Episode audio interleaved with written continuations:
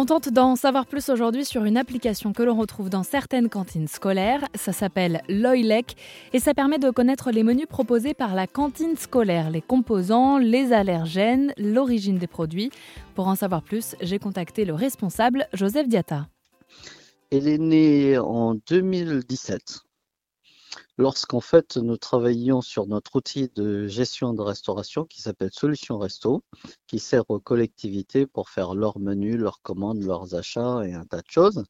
Donc en fait, euh, nous en avions un peu assez d'obliger à imprimer des menus papier qu'on devait diffuser aux parents, et tout simplement parce que ça représente euh, une dépense carbone qui est peut-être inutile. Et en fait, pour supprimer le menu papier, nous avons pensé faire une application pour afficher les menus. Et donc, c'est de là qu'on a été plus loin pour dire afficher les menus en numérique, oui, mais c'est l'occasion de donner le un maximum d'informations, ce qu'on ne peut pas faire sur le papier.